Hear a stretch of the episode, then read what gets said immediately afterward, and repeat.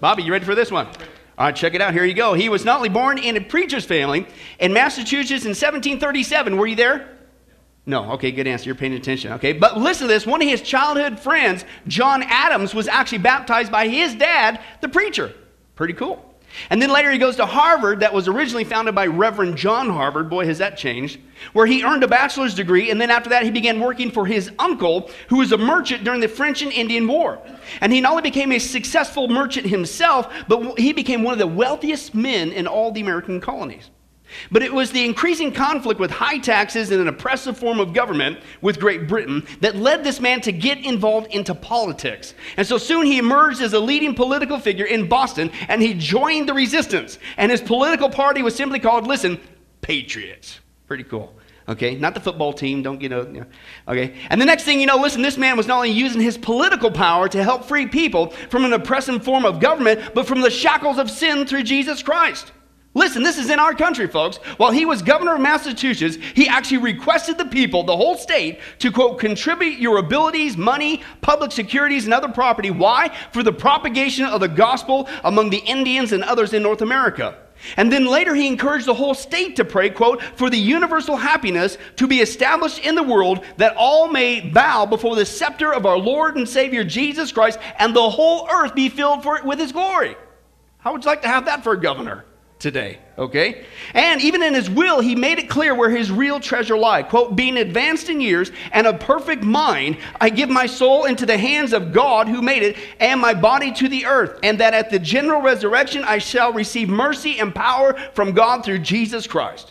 And to this day, he is listed in the annals of American history as a faithful soldier, a patriot, a general of the militia, a public official, a statesman, a governor, the member of a continental congress, and the first signer of the Declaration of Independence. In fact, as the story goes, he reportedly wrote his name so big just to make sure that King George could read it without his glasses on. The man with the big signature, of course, is John Hancock. Wow. How many guys knew he was a Christian? Okay? Interesting stuff, okay? Not only that, but I'd say how many guys would say that John Hancock, he, he lived a pretty cool life as a Christian, right? God used him to affect the course of a whole nation. Wouldn't that be cool if somehow we could do that today? Do we need some folks like that or what? Big time. And folks, that's the problem. We've got a problem, okay? What we're seeing in our studies, that even though God's the same God and we're just as much his children as John Hancock was, what's going on today in the American church? Most of us Christians, we read the Bible in one hand, we take a look at our life in the other, and we're going, what's going on here? There's a disconnect. It's not matching up, it doesn't compute. How come these people like John Hancock, I'm a Christian too, how come he gets to live this amazing walk with Jesus Christ? And here I am, I'm fumbling around in the dark. I don't have this life worth living for. I got, I got life worth giving up. You ever been there? Folks, and this is the great news. It doesn't have to be that way. That kind of life, a life worth living for, like John Hancock had, to affect the course of a whole nation, can be had with you and I today. Once again, turn to somebody and say, hey, that means you. All three of you, thank you for participating. And that's why we're going to continue in our series, A Life Worth Living For. Now, what we're doing is taking a look at the different keys I believe are absolutely pivotal if we're going to have those amazing, fruitful walks with Jesus Christ like John Hancock. Now, we've already seen, if you've been tracking with us, the first key was the understanding of experiencing God's joy. The next 16 times we saw it was also experiencing his peace. Why? Because it's an incredible two bang punch. He's not only given us salvation for free, on top of that, he gives us his joy, his peace. Why? So we can be a joyful example in this joyless world, a peaceful example in this peaceless world, and people see you and I going through the same hard times, and they see that, and what? Hey, can I have that?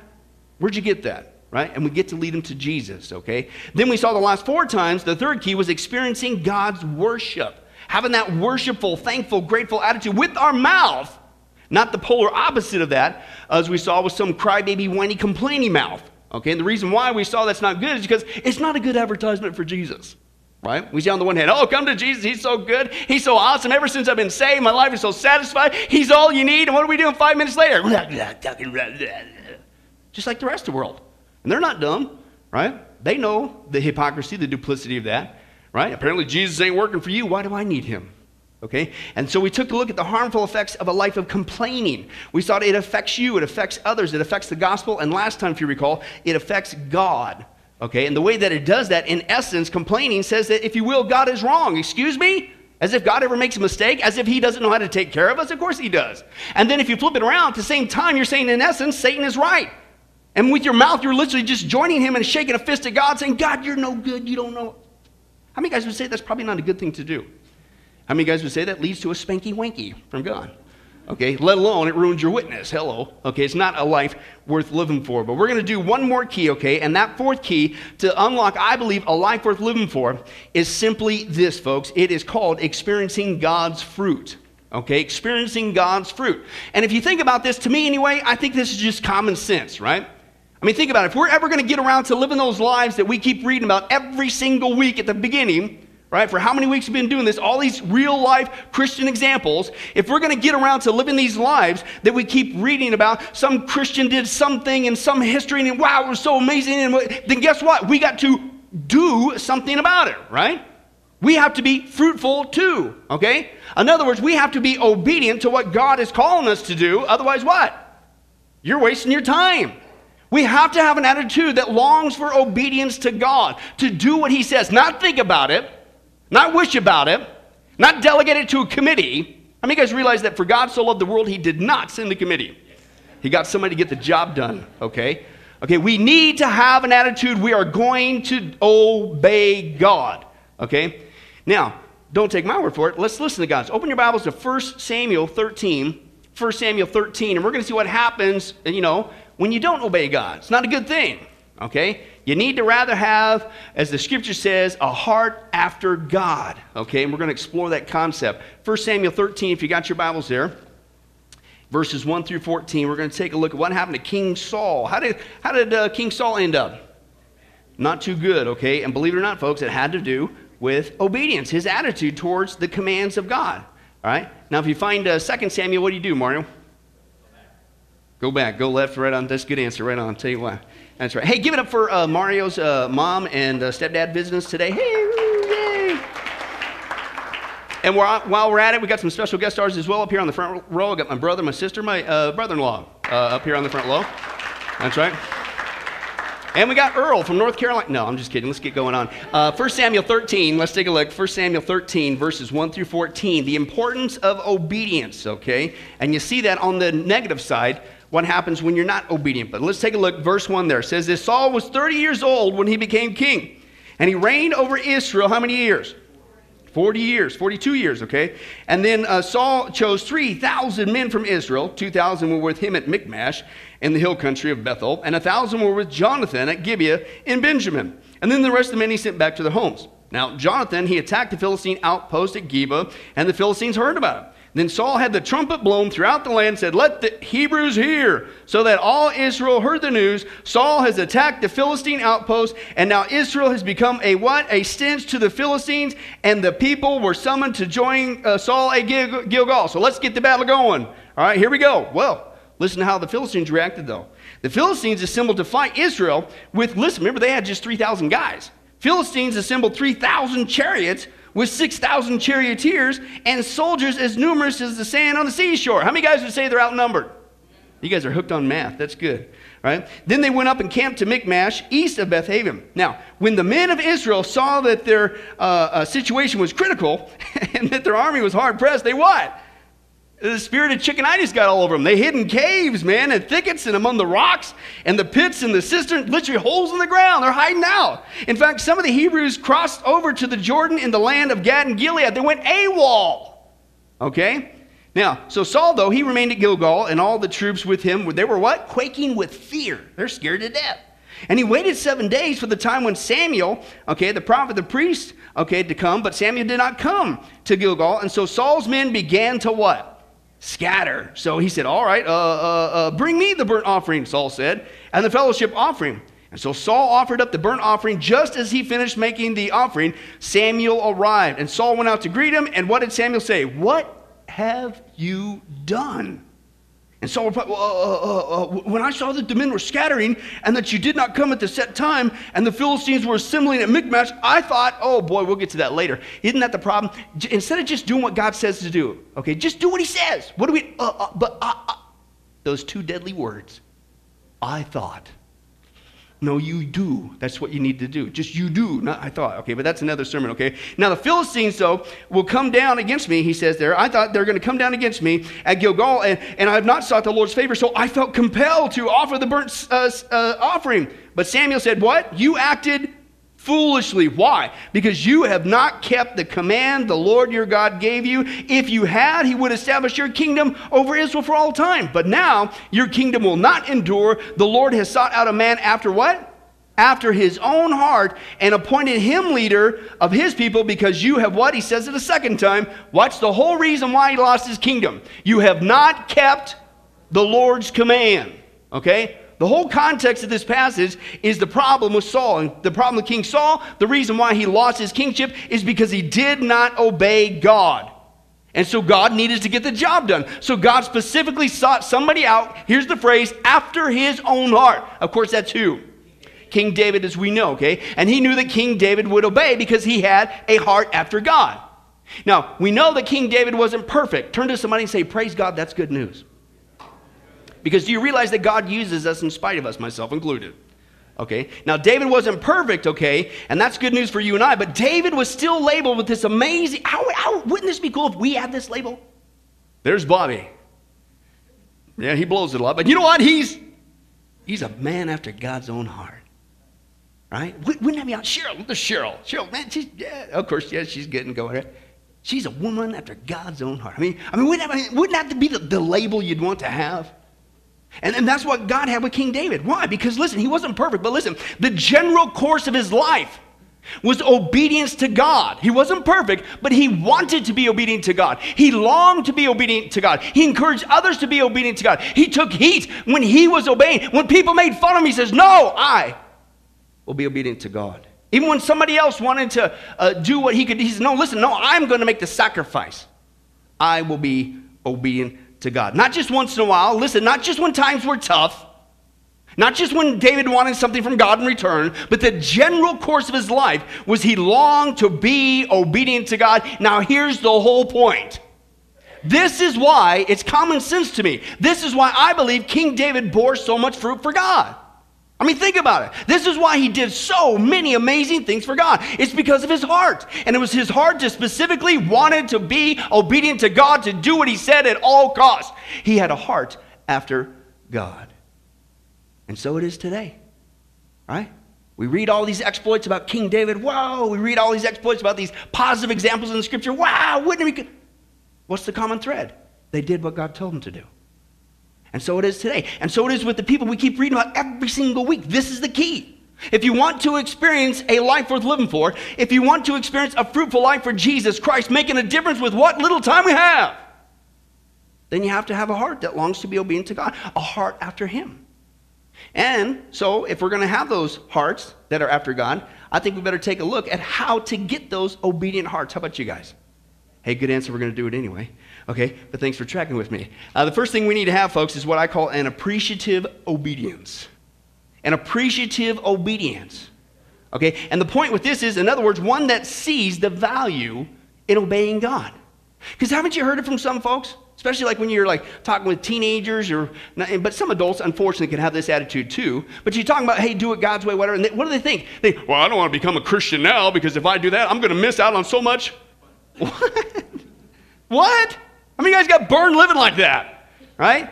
All of God's commands are for our good, but that's the mentality. They don't see the value in obeying God, okay? And I believe God went way out of his way in the scripture to make sure that you and I really got this point. His way is the best way. Just do it. In fact, let's say that. His way is the best way just do it, okay? And I believe he let us know this repeatedly in the scripture. And the first example, I think, is through his people, the Israelites. Okay, his people, the Israelites. Right from the get go, folks, when you read the Old Testament, if you take a look at the people of Israel, listen, right after God brought them out of Egypt, right? And what's the context? He delivered them, and he delivered them out of a horrible life of slavery and oppression, which, by the way, again, is the fruit of living the world's way. You want to live with the world? You want to party with the pigs? You what? You end up eating pig slop. Anybody ever learn that the hard way? All right? They were in bondage, and God delivers them out of that. But listen, He didn't just promise them their own land. But if you look at the context, right after He gets them out of bondage and slavery, He delivers them. What's the next thing He does? He immediately encourages them to obey his commands in the land. Why? Because God's always trying to ruin your fun. No. Okay? So he wanted them to live a fantastic life in the land. Because again, all his commands are for our good. Let's take a look at all the blessings that you could have that the Israelites were promised. Would you it, listen? Listen. You, I'm not asking you to memorize. You know, I'm not asking you to take calculus. How many guys like calculus? Yeah, you guys don't. Do too? I need my brother-in-law and brother love it. But anyway, let's, let's skip over, right? I'm not asking you to learn calculus. I'm not asking you to do something. All you got to do is obey me. You just obey me. Listen, I'm going to give you all this stuff. I mean, he really spices it up. Let's take a look at that passage. This is Deuteronomy 28, 1 through 10. If you fully obey the Lord, notice fully, you got a heart. I'm, I'm into this thing, not casual and carefully follow his commands I give you today, listen to all the blessings just from obeying God. The Lord God will set you high above the nations of the earth. You'll be blessed in the city, you'll be blessed in the country. The fruit of your womb will be blessed. Uh, the crops of your land, your livestock will be blessed. The basket and the kneading trough will be blessed. Okay, you'll be blessed when you come in and blessed when you go out. The Lord's going to grant that the enemies who rise up against you, they're going to be defeated before you. Listen, they're going to come at you from one direction, but they're going to flee from you in seven. The Lord will send a blessing on your barns and everything you you put your hands to. The Lord will grant you abundant prosperity. He'll open up the heavens, the storehouse of his bounty. He'll send rain on your land in season to bless all the work of your hands. You'll lend money to many nations, but you're not going to borrow from none. You got plenty. The Lord will make you the head, not the tail. You'll always come out on top never on the bottom if you obey God. And then listen, all the peoples of the earth will see that, that you are called by the name of the Lord, and they will actually fear you. Now, folks, I don't know about you, but I'm kind of getting the idea that there's a great price for obeying God, right? I mean, it's a great benefit. I mean, talk about a source of blessing. I mean, who wouldn't want to have that in your life? Anybody? All you got to do is obey. That's it. You don't have to go to college for that. You didn't have to take a seminar for that. You didn't have to just obey God. That's all you had to do. And, and notice there in the last there, it wasn't just for them. It was that in their obedience, they were to be a light and a witness to the world.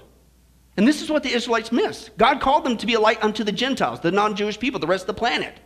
Okay, He wants all people to be saved. And He wanted the Israelites and their obedience to show the world the same lesson God's way is the best way. Just do what He says. Number one, get saved. But then live a life this side of heaven. You're not guaranteed a perfect life. But if you want the best possible life this side of heaven, then just do what God says. And he wanted the Israelites to show the world this living example. Okay? And so it is today. In fact, so much so that God also flipped it around. He didn't just say, here's the positive side if you obey me, okay, Israel, but he warned them, listen, of what would happen if you don't. It's called this lesson. You ever learn this one? You reap what you sow. Right? You want to play with the world? You want to live like the world? You want to act like the world?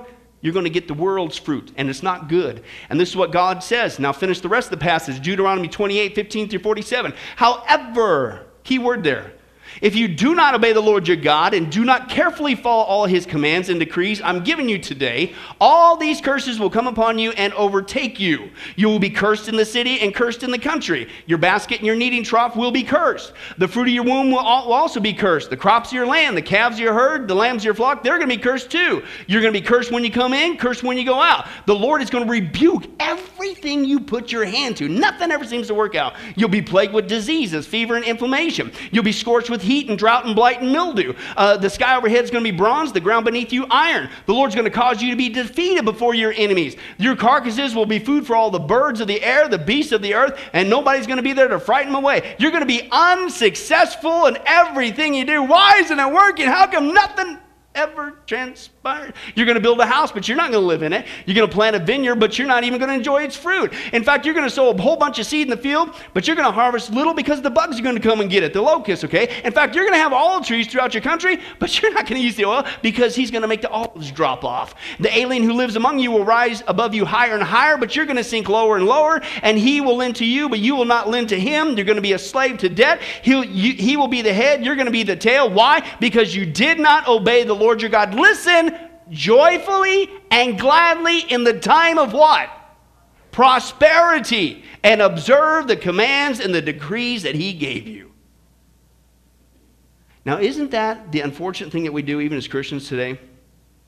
It's crazy, man. When God blesses us, when He gives us those good times, when we finally make it through those hard times, and here we are, man. Here we are. We're, we're hitting that limit. It, things are prosperous, and I'm not just talking uh, uh financially. I mean, it's just spiritually prosperous. So things are things are finally starting to go well.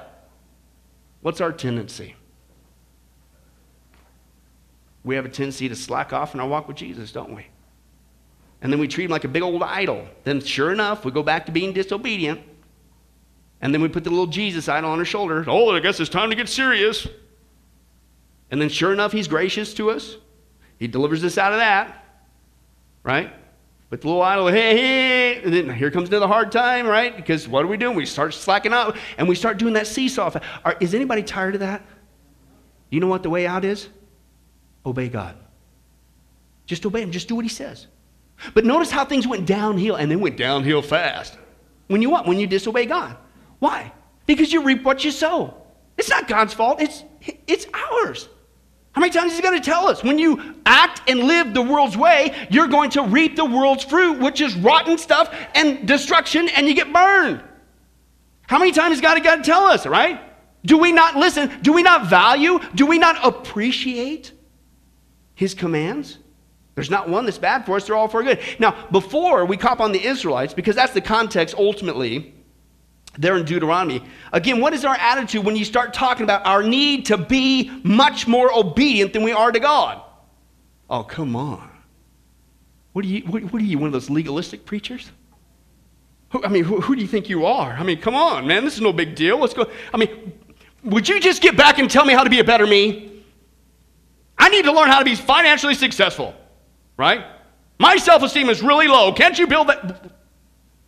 I mean, the moment you start talking about just basic obedience to God, you get labeled with this, oh, you're, you're one of those churches. what? Legalistic? What are you talking about? God's commands are all for our good. What's that got to do with legalism?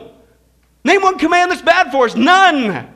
And it's my job as a pastor, as a shepherd, and so it is for every shepherd to not just teach you that which is good, I need to lovingly warn you of that which is bad. And if a life that leads you in the bad way, the world's way, leads to destruction, what kind of a pastor am I am? If I keep my mouth shut about it. Is that the shepherd that loves the sheep? Or is that the hireling who could give a rip? As Jesus says in John chapter 10. We're the one that's hurting ourselves, folks. It has nothing to do with legalism. We're inviting rotten stuff into our life. Okay, why would we do that? Rather, what we need to have, and frankly, dare I say, after being saved for a while, we need to get back to having that appreciative heart that longs to obey God. We need to get back. Remember that first time when you got a Bible? Oh, yeah. Remember that? Yeah, I got it. This is so exciting. I finally, I got the way out of this mess, this torment, this rotten life. Yeah, it's all right here. All I got to do is read it and do it. Remember that?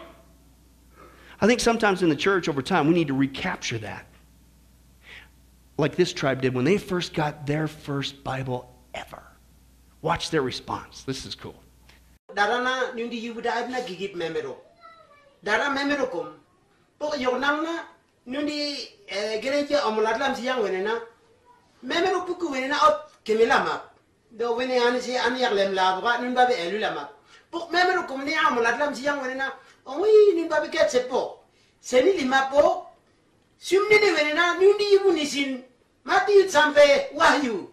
Gigi tangkal wenena. Wera, yok simna. Igin, eh, igin kum. Kiaman. Korban.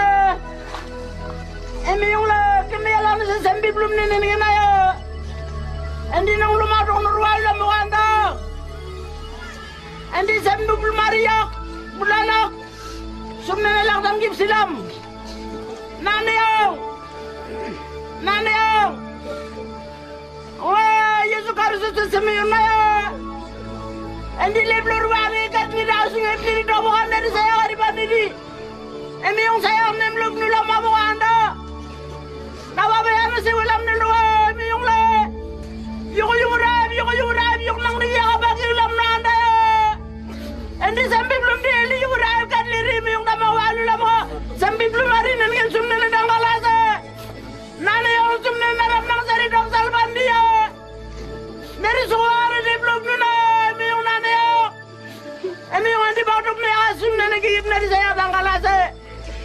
eme yong hala ana kare kip kendi. Kip amen. na amen.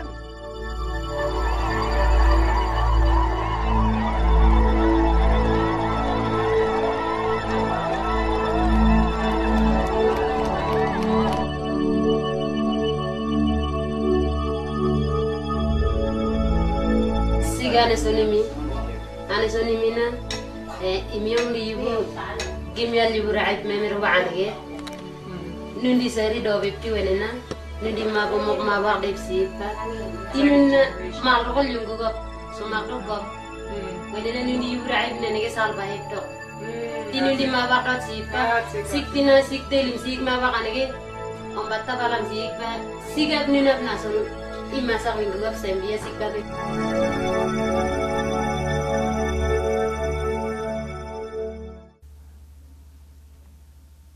I'll say it again. Remember that day? When you got your first Bible? When you first got saved? Here's mine. Two weeks after I saved, some guy showed up to the warehouse that I worked at and gave me this Bible. Two weeks after I'm saved. It's my preaching Bible. Finally. I remember, man, I don't know about you, but when I got saved and all the dark and junk and yuck that I was going through and all the lies and the occult, there was such a relief to not only have all my sins forgiven, but there was such a relief, a tearful relief that finally I know now the truth. And I don't have to go barking up this tree or that one or this one, try this religion or that one and this, and nothing ever works out. Nothing. Was frustrating. I had the truth. Can you believe it? It's all written down for me, the whole shebango in a book. And all I got to do is just read it, absorb it, and what? Be tortured? No, be blessed. Name one command that's bad for us. They're all for our good. Now, my question is are we still that excited about God's word? I mean, do you see those people, how they reacted? Oh, no, not this again. Come on. Are you kidding me? Hey, hurry. Hey, hey, hey. There's a game on. Chop, chop. Oh, he's going meddling today. No, they're dancing up and down, excited. Woo! I mean, do we still do that? What? Pastor Billy started a new new study on Wednesday night. World religions, cults, and the occult. Woo! Yeah, I'm the going. Right? I make the announcement. We leave the sanctuary. Yeah, yeah, yeah. And it ain't about me. I don't care what service you go to, as long as it's biblical. But is that our mindset? Do we sing? Do we dance? Do we rejoice? Yeah, another church service to learn what? More about God's word so I can be blessed. And if it's not, then maybe you need to ask yourself the question Why is my life so messed up? Why isn't things working out? How come those guys, but I. Did you notice with the ladies? It wasn't just them. They were so excited. Now we have the truth, listen, not just for us, but we could learn this and we could what? Pass it on. Pass it on to our kids. Pass it on to our grandkids. Do you see the benefit of that? Yeah. Now everybody can get out of this mess. Okay? But maybe it's time to ask yourself, hey, maybe this is why. You know, sit there, oh, why God? Maybe it's not God at all. He's already told us what to do. You party with the world, you get that fruit, and it's horrible. You just simply do what I say because I love you and all my commands are for your good. It's a much better way to go. Maybe you just need to get back to appreciate obedience to God, and the blessings will flow again. Amen? That's the first example. The second one is through his word. That was his people. Now, I don't have time to go all over the scripture, Old Testament, New Testament, but bluntly, puts it that obeying God, hello, is the best thing you could ever do. Again, all his commands are for our good. I don't have time for that. We'd be here for a week just on that, okay? But I wanted to give you just a taste, listen, just a taste of the benefits that you can receive. That's right, just from Psalm 119. This is just one psalm. Listen to all the benefits from God's word if you would just do what he has to say. Psalm 119, 1 through 171. Blessed, it's not tortured. Blessed, Makarios means spiritually prosperous. Those who walk, whose ways are blameless, who walk according to the law of the Lord.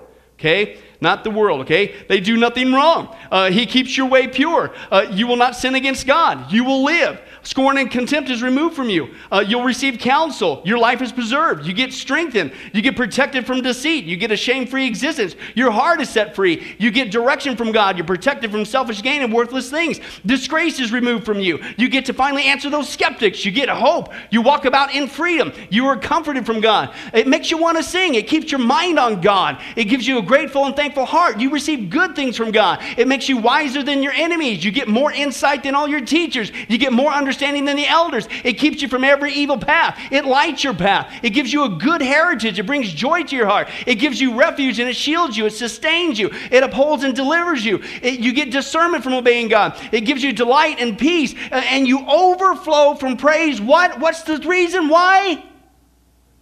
You just simply obey God's word. You just did what he said. Now, folks, I've had to deal with this reality. My family's here, so you can talk to them after service and attest to this fact. I get it. It's taken me a few years. I get it. I may not be the sharpest knife in the drawer. Right? I may be a few clowns short of a circus, a few fries short of a happy meal. I get it. The peas might have run out of my casserole a long time. The cheese slid off my cracker. I get that. My, my intellect is only rivaled by garden tools, and the wheels are spinning, but the hamster's done dead. I can't even pour water out of a boot with instructions on the heel. I get that. I, I might only be as smart as fish bait. My chimney might be clogged. I might have forgotten to pay my brain bill, but listen, even I get the benefits of obeying just Psalm 119. Give me a break, right? I mean, this is one of the smartest things you could ever do. Who wouldn't want to have that in your life? Right? What do you got to do? Just obey God. Just obey God. And yet again, what's our attitude in the church? Oh, come on, here you go again, making a, a big deal out of nothing. All right, so I'm not perfect. Listen, God loves me. He, he still loves me. It's no big deal. Uh, praise God, He still loves us. Praise God, our salvation is free and clear, that Jesus Christ did all the work for us. Praise God, it's grace. I get that. But that's not the point. Once again, when you live and disobey God's commands and you live the world's way, you are inviting trouble into your life. In fact, the Bible's even more clear than that. God says you're inviting fire into your lap. And this is what we see in Proverbs 6 27 through 29. Can a man scoop fire into his lap without his clothes being burned? Answer no. no. Okay. Okay, so you don't get that one. How about the second metaphor? Uh, can a man walk on hot coals without his feet being scorched? No. Okay? So is he who sleeps with another man's wife. No one who touches her will go unpunished. Okay? So according to the Bible, God says you commit adultery, you sin, i.e., disobey God, you're going to reap what you sow. You're going to pay a horrible price. And by the way, what's the context? The context is sin, period. It's not just the sin of adultery, it's sin, period. Okay? Bible says it's just like setting yourself on fire and then whining, complaining, oh, how did this happen? Oh, God, why is it? Hello? Who put the coals in your lap? Right? God, who did it? And I've even heard people actually get mad at God. God, God. what? You're the one that put the fire in your own lap. Why in the world would you do that to yourself? Is your chimney clogged? Did, did you forget to pay your brain bill too? Right? What's God say? Just Psalm 119. God's way is the best way. Obey Him, you get His blessings. Do you appreciate that? Do you value that as a Christian? But if you want to live what I call a crispy critter Christian life, which I don't recommend, and get burned all the time, mess after mess, then live a disobedient life. Folks, but why would you do that? That's not smart. That is the sign your cheese has slid off your cracker. Okay, like this lady. I'm not making this one up. I'm, let me state this. I am not making this up. This really happened. You ready for this one, Bobby? There's this 23 year old lady. Her name was Lisa. And she was visiting her in laws one day. And while she was there, she uh, went to a nearby supermarket to pick up some groceries. And so after her shopping, she returned to her car. And after a while, several people, though, noticed Lisa was sitting in her car with the windows rolled up and her eyes were closed, right? And she had both of her hands on the back of her head. True story, right? And so one customer uh, who had seen her for a while there in the store, he became concerned. He walked over to the car. And he noticed that Lisa's eyes were now open, but she looked very strange. And so he asked her if, if, if she was okay, and Lisa replied that uh, through the window uh, that she'd been shot in the back of the head and she'd been holding her brains in for over an hour. Yeah. So obviously the man called the paramedics and who had to break into her car because the doors were locked because obviously Lisa refused to remove her hands lest her brain should fall out.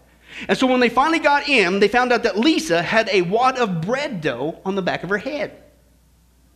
Apparently, a Pillsbury biscuit container had exploded from the heat, making a loud noise that sounded like a gunshot True story. And a wad of dough hit her in the back of the head. And when she reached back to find out what it was, she felt the dough, thought it was her brains, and she passed out. And then when she recovered, she immediately went, oh, put the brains back in. And she sat there for over an hour waiting for somebody to come to her aid. Let's just close in prayer. No. what? I'm not making that one up. Can you believe that? Now, here's my whole point. Okay, before we cop on Lisa, I say, oh, you got to be kidding me. Are you serious? Right? How many times, listen, have we sat here in the pew, not the car? We sat in the pew, holding the back of our head spiritually, going, why is my life in such a horrible mess? Ah. And we're waiting week after week after week. We're paralyzed. Somebody help me, please. Put my brains back in. When the whole time, it's a spiritual blob of disobedience. That's all it is. And you don't need me, you don't need somebody. It's your heart. Just take that blob of disobedience off the back of your head and go, oh, that's all it was. Funny me. and go back to living a great life for Jesus. What are we doing? But don't, isn't that what we do? Oh. And you know what? God sees everything. I wonder if He sees that while we're sitting in the pew. Who's got the water dough? If you would just obey me, you can get rid of that, okay? And so this is the question do we have that obedient heart that can remove that spiritual blob? All right? Do we daily study God's word? Are we excited about Bible study? Are we hiding his word in our heart daily that we might not just not sin against him, but experience his blessings?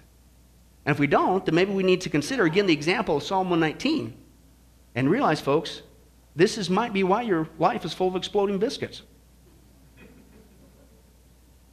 Because we simply don't value obeying God. And we actually act like his commands are not for our good. Okay? The third and final one is through his leadership. Okay? The example we see the value in obeying God. And if ever there was to me a blunt way of God putting this truth in the heart, it's got to be this one. And I'm talking Old Testament, I'm talking New Testament. Listen to this. When God's leaders obeyed him, not just the leader, but everyone was blessed. But when the leadership disobeyed God, everybody paid a horrible price. Now, let me give you just a couple examples of uh, this truth that we see in the scripture, okay? First of all, 1 Samuel 3 1, David grew stronger and stronger while the house of Saul what? Grew weaker and weaker. Why? Because David obeyed what did, uh, what did Saul do? He disobeyed, okay? But let's get more specific. 1 Kings 16, this is a bad example, okay? And 21. Ahab did what? More evil in the eyes of the Lord. That's a crazy phrase there. Eyes of the Lord. Did you know that God sees everything? Did you know that God sees in the dark? So God watched what he did in his leadership and he saw it all. And he, listen, he what? How'd you like to have this label?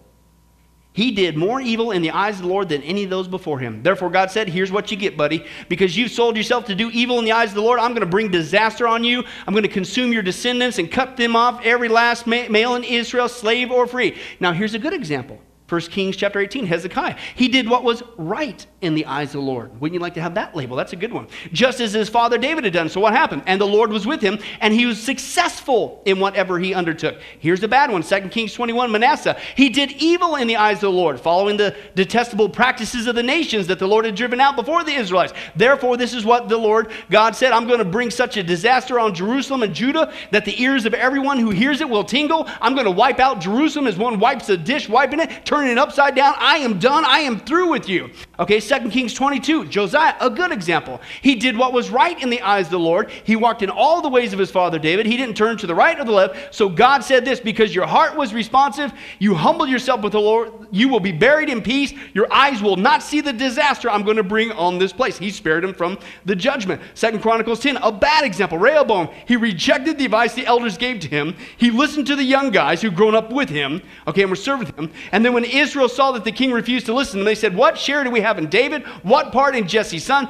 To your tents, O Israel. Look after your own house, O David. So all the Israelites went home. If you're not familiar with that passage, that's the day when the kingdom, the whole nation split because of one man's sin pride lasted for centuries. Second Chronicles 17, here's a good one. The Lord was with Jehoshaphat because in his early years he walked in the ways of his father. David followed. He sought the God of his father and his commands. The Lord established the kingdom under his control. All Judah brought gifts to Jehoshaphat. He had great wealth and honor. Then he made sure other people got it too.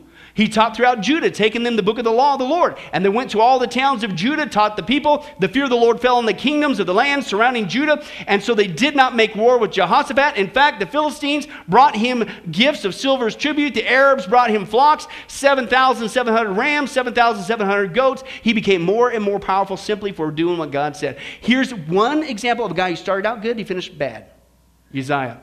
Okay, he did what was right in the eyes of the Lord. As long as he sought the Lord, what did happen? God gave him success. His fame spread as far as the border of Egypt because he became very powerful. However, after Uzziah became powerful, his pride led to his downfall. He was unfaithful to the Lord his God, and he, he had leprosy until the day he died. He lived in a separate house, excluded from the temple of the Lord. One more, lest you think this is just an Old Testament thing. Oh, we're, you know, I think this is why God gave this severe example at the birth of the church. Acts chapter 5. Now, a man named Ananias, together with his wife Sapphira, also sold a piece of property. With his wife's full knowledge, he kept back part of the money for himself, but bought the rest and put it at the apostles' feet. Then Peter said, Ananias, how is it that Satan has so filled your heart that you have lied to the Holy Spirit? God sees it all. And have kept yourself some of the money received uh, for the land. What made you think of doing such a thing? You have not lied to men, but to God. When Ananias heard this, he fell down and what? Died on the spot. And great fear seized all who had uh, heard what had happened. About three hours later, his wife shows up. Peter said, Hey, tell me, is this the price that you and your husband got for the land? She said, Yep, that's the price. Peter said, How could you agree to test the Spirit of the Lord? At that moment, she fell down at his feet and she died. Listen, great fear seized the whole church and all who heard about these things. You ever wonder about that passage? Whoa. Anybody glad that doesn't happen today? You ever wonder why God did such an extreme example at the beginning? Because whether we realize it or not, folks, we New Testament Christians still love up to that same purpose in God. They were a light unto the Gentiles. What has Jesus called us to be? A light and salt to this world. But it's the same methodology. Through our obedience to God, one, the gospel of Jesus Christ, the world sees that Jesus is the way out of this mess. Two, our obedience to God's commands today show them that after being saved, before you get to heaven, if you want to live the best possible life this side of heaven, what do you do? You obey what God says. And so Ananias and Sapphira, right from the start, they were, listening. they were ruining this wonderful message from God. And so he reacted the way he did. Obedience to him is the best possible way to go. And I think that's why he put it about as blunt as he could in this passage. This is one worthy of memorization. Right? Listen to this. Second Chronicles 24, 20. Why do you disobey the Lord's commands? Why? What are you doing? What'd you say? You what? You will not prosper. Can you get any more blunt than that? What are you doing this? How many times are you to get burned? How many biscuits got to explode in the back of your head? You will not. In fact, it's such an obvious truth even this guy gets it. Watch this. I think that if you're a true Christian, you don't consider Christianity just a part of your life, it is your life. And if you follow the teachings of the Bible, specifically uh, Mark 16:15, which says, "Go out into the world and preach the good news to all creation," then uh, you have an obligation to share that faith with others.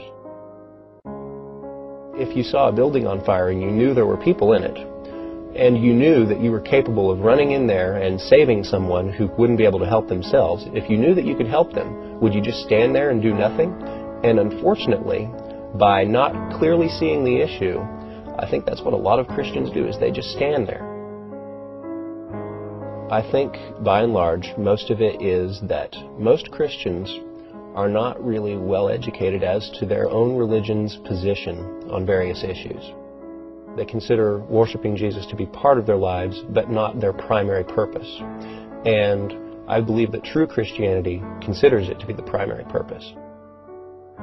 And if you're a true Christian, you believe that those who are not Christians, those who have not followed the teachings of the Bible, uh, that have not accepted Jesus Christ as their personal Savior, those people aren't going to heaven. They're going to hell.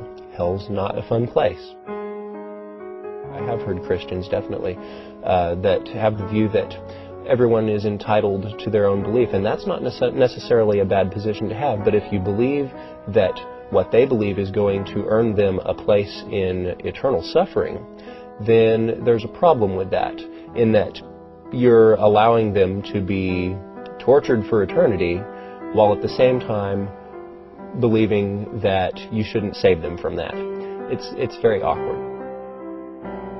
If you really believe that uh, people who are not Christians are going to hell, then that is a, a very serious consequence.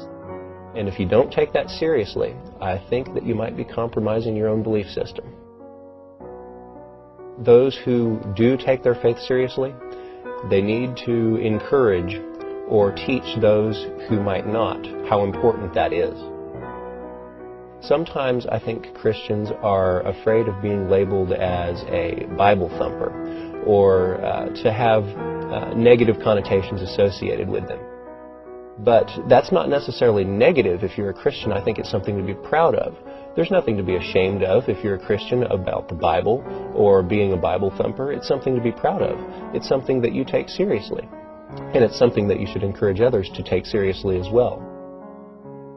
And it might require you to challenge yourself to, you know, stand up in front of crowds, to talk to people that you don't know, missionaries work in places uh, where the predominant religion is not Christianity. And that's a completely different scenario uh, than, you know, in most parts of the United States. But they, they take it in stride, they accept it, and they move on. You shouldn't take rejection personally, but consider it uh, that you gave them a fighting chance. Give them a fighting chance at heaven. Uh, even if, even if you do have to uh, risk offending someone or risk a friendship. Uh, it's a simple matter of weighing priorities. If I were a Christian, of course I would take the Bible seriously. I respect people who take their beliefs seriously. And I would take the Bible's teachings seriously. Among those teachings is the idea that there is a heaven and there is a hell. And those that accept Jesus Christ as their personal Savior go to heaven. Those that don't go to hell.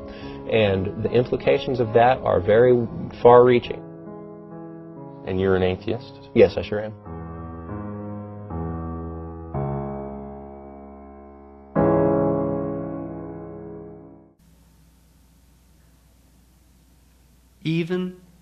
Atheist knows that if you profess to be a follower of Jesus Christ and a lover of God, there's some basic common sense things that should follow. And one of them is you take his truth serious and his command serious. And believe it or not, he's not the only one that said that. So did Jesus. John 14, 15, 21, 24. If you love me, Jesus says, you what? You will obey what I command. Whoever has my commands and obeys them, he's that's your acid test. He's the one that loves me. He who does not love me will not obey my teaching. I didn't say Jesus did. We're not saved by our works, praise God. But let's be honest, folks. If you sit there and say that you're saved, you love God, oh yeah. But if you could honestly give a rip about obeying Him, no big deal. Eh. How far can you push that line? And you're not really truly born again. Anybody love Jesus? Anybody perfect? Put your hand down. But even though you're not perfect, you want to live for him and obey him. Jesus said, That's what my followers do. And if your hand couldn't go up that last time, something's wrong. And maybe you got something bigger than exploding biscuits on the back of your head. Maybe the reason why things aren't panning out for you is because you've never really been born again in the first place. Respond to Jesus today before it's too late. Amen? Let's pray. Well, hi, this is Pastor Billy Crone of Sunrise Baptist Church and Get a Life Ministries, and I hope you enjoyed today's study. But in closing, before you go, let me ask you one final question. If you were to die today, are you sure that you go to heaven and not hell? You see, here's the problem. The Bible says that nobody automatically gets to go to heaven, and that's because God is holy and we are not. The Bible says that the wages of our sin or our unholiness or the wrong things that we have done have separated us from God. And the wages of our sin or unholiness uh, means that we deserve to die and receive God's judgment to go to hell and not heaven. In other words, we're disqualified for heaven. And that's because God being holy and us being not, the two cannot mix. So, what are we going to do? Well, that's bad enough. The other problem is we don't even want to admit this dilemma even though God already knows it all. And so, out of love, God gave us something called the Ten Commandments to show us that we're really disqualified for heaven. We're not holy, we're not perfect like Him. Uh, let's take a, a, look at just a few of those uh, here today. Uh, the Bible says, the Ten Commandments says, You shall not bear false witness. That means lying. How many of you ever told a lie before? Well, those of you didn't raise your hand, you just did. Okay, let's be honest, folks. Let's not tell another lie. We've all lied. Well, believe it or not, that disqualifies you for heaven. That's how holy God is. He is the truth, He does not lie. And so that makes us a liar. Another of the Ten Commandments says, You shall not steal. Okay? How many have ever taken anything without permission? Well, all of our hands should have went up at that one. Uh, we've already said we're a bunch of liars. Okay, well, we've all done that. And it doesn't have to be a bank, uh, it could be a pencil in the third grade. Uh, that means that we're a thief. Okay? The Bible says that God is so holy, even his name is holy, and that's why one of the Ten Commandments says, You shall not use the Lord's name in vain. Hey, folks, isn't it ironic how uh, now the blessed name of Jesus Christ, the Bible says there's no other name under heaven by which men might be saved, Jesus Christ, has now become a cuss word? Folks, the Bible says that's the sin of blasphemy. Okay? And folks, let's be honest, we've used God's name in vain uh, before. The Bible also says in the Ten Commandments, you shall not commit adultery. And Jesus takes the standard even higher. He says, listen, it's not just physical adultery. He says, surely I tell you that if you look at another person with lust in your eye, you've committed adultery in your heart. God looks at the heart. One more out of the Ten Commandments says, You shall not murder. And you might say, Well, hey, I haven't done that one. Really? The Bible says that the sin of hatred is akin to the sin of murder. You, in other words, in your heart, wish they were dead. You pull the trigger, if you will, in your own heart. And the Bible says God sees that, and it's just as bad. He knows the mind, He knows the hearts, the thoughts, and the intents that we have. Folks, that's just five out of the Ten Commandments. How are you doing? Not very well. None of us can keep them. They're God's x ray to show us that we're disqualified. And so, when, not if, your time comes, because we're all marching towards the grave at different speeds, you're going to have to stand before God. And you're going to have to uh, say who you really are. He already knows. Hey, God, let me into heaven. Uh, I'm, I'm a liar. I'm a thief. I'm a blasphemer, adulterer, and a murderer. Folks, the Bible is clear. Such people as these will not inherit the kingdom of heaven. That's the problem. Here's the good news God so loved the world that he sent his one and only begotten Son, Jesus Christ, that whoever believes in him, what he did on the cross on our behalf, that we will not perish, we will not go to hell, but he will give us the gift of eternal life. Jesus died on the cross to forgive us of all of our sins. It's something that we don't earn, we, we, we can't earn. It's a gift, the Bible calls it, and a gift cannot be earned. He was taking the death penalty in our place. That's what the cross was of the day. And that if we would just ask Jesus Christ to forgive us of our sins and believe that in our heart that God raised him from the grave, showing that his death is satisfactory to God to forgive us of all of our sins, no matter what we've done, the Bible says we shall be saved.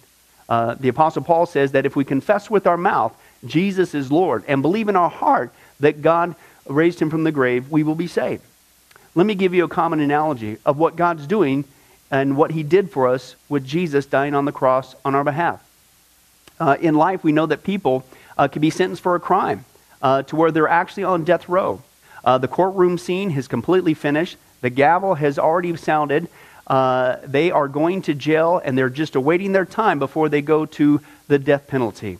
Uh, as they're sitting there in the jail cell, uh, it, it's a proven fact they did what they did. Everybody knows it. They're just waiting for that time for their uh, number to come up, so to speak, and walk down that hall and be executed. Uh, there's nothing they could do to reverse their crime. No amount of good works in that jail cell can reverse what they've done. It's too late. It's over. But believe it or not, there's one way that people even today can get off a death row.